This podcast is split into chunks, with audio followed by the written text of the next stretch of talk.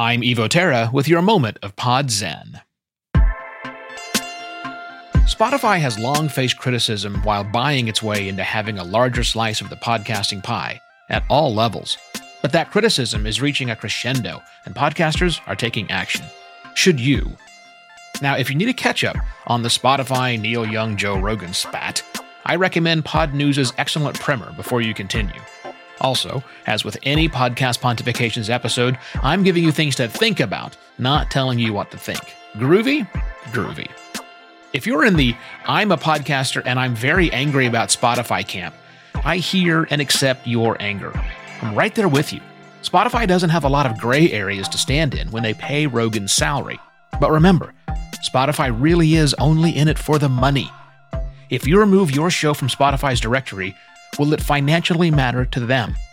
Switching to a different host will have a financial impact on Spotify, albeit a small one.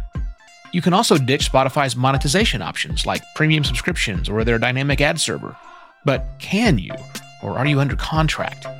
If the podcast you make are Spotify exclusive, you have a lot more powerful levers to pull, but only if you can pull them without getting in legal hot water.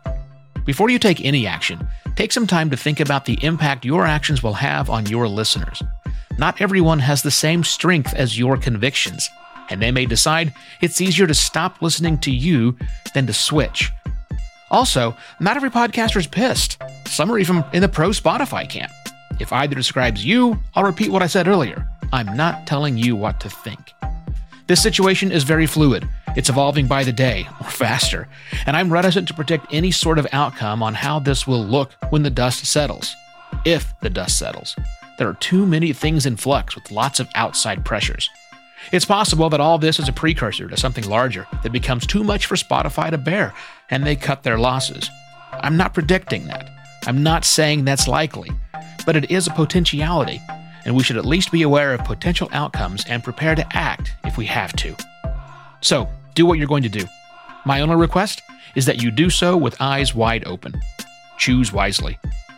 You'll find more thoughts on this topic and other questions every serious podcaster should be asking at podcastpontifications.com.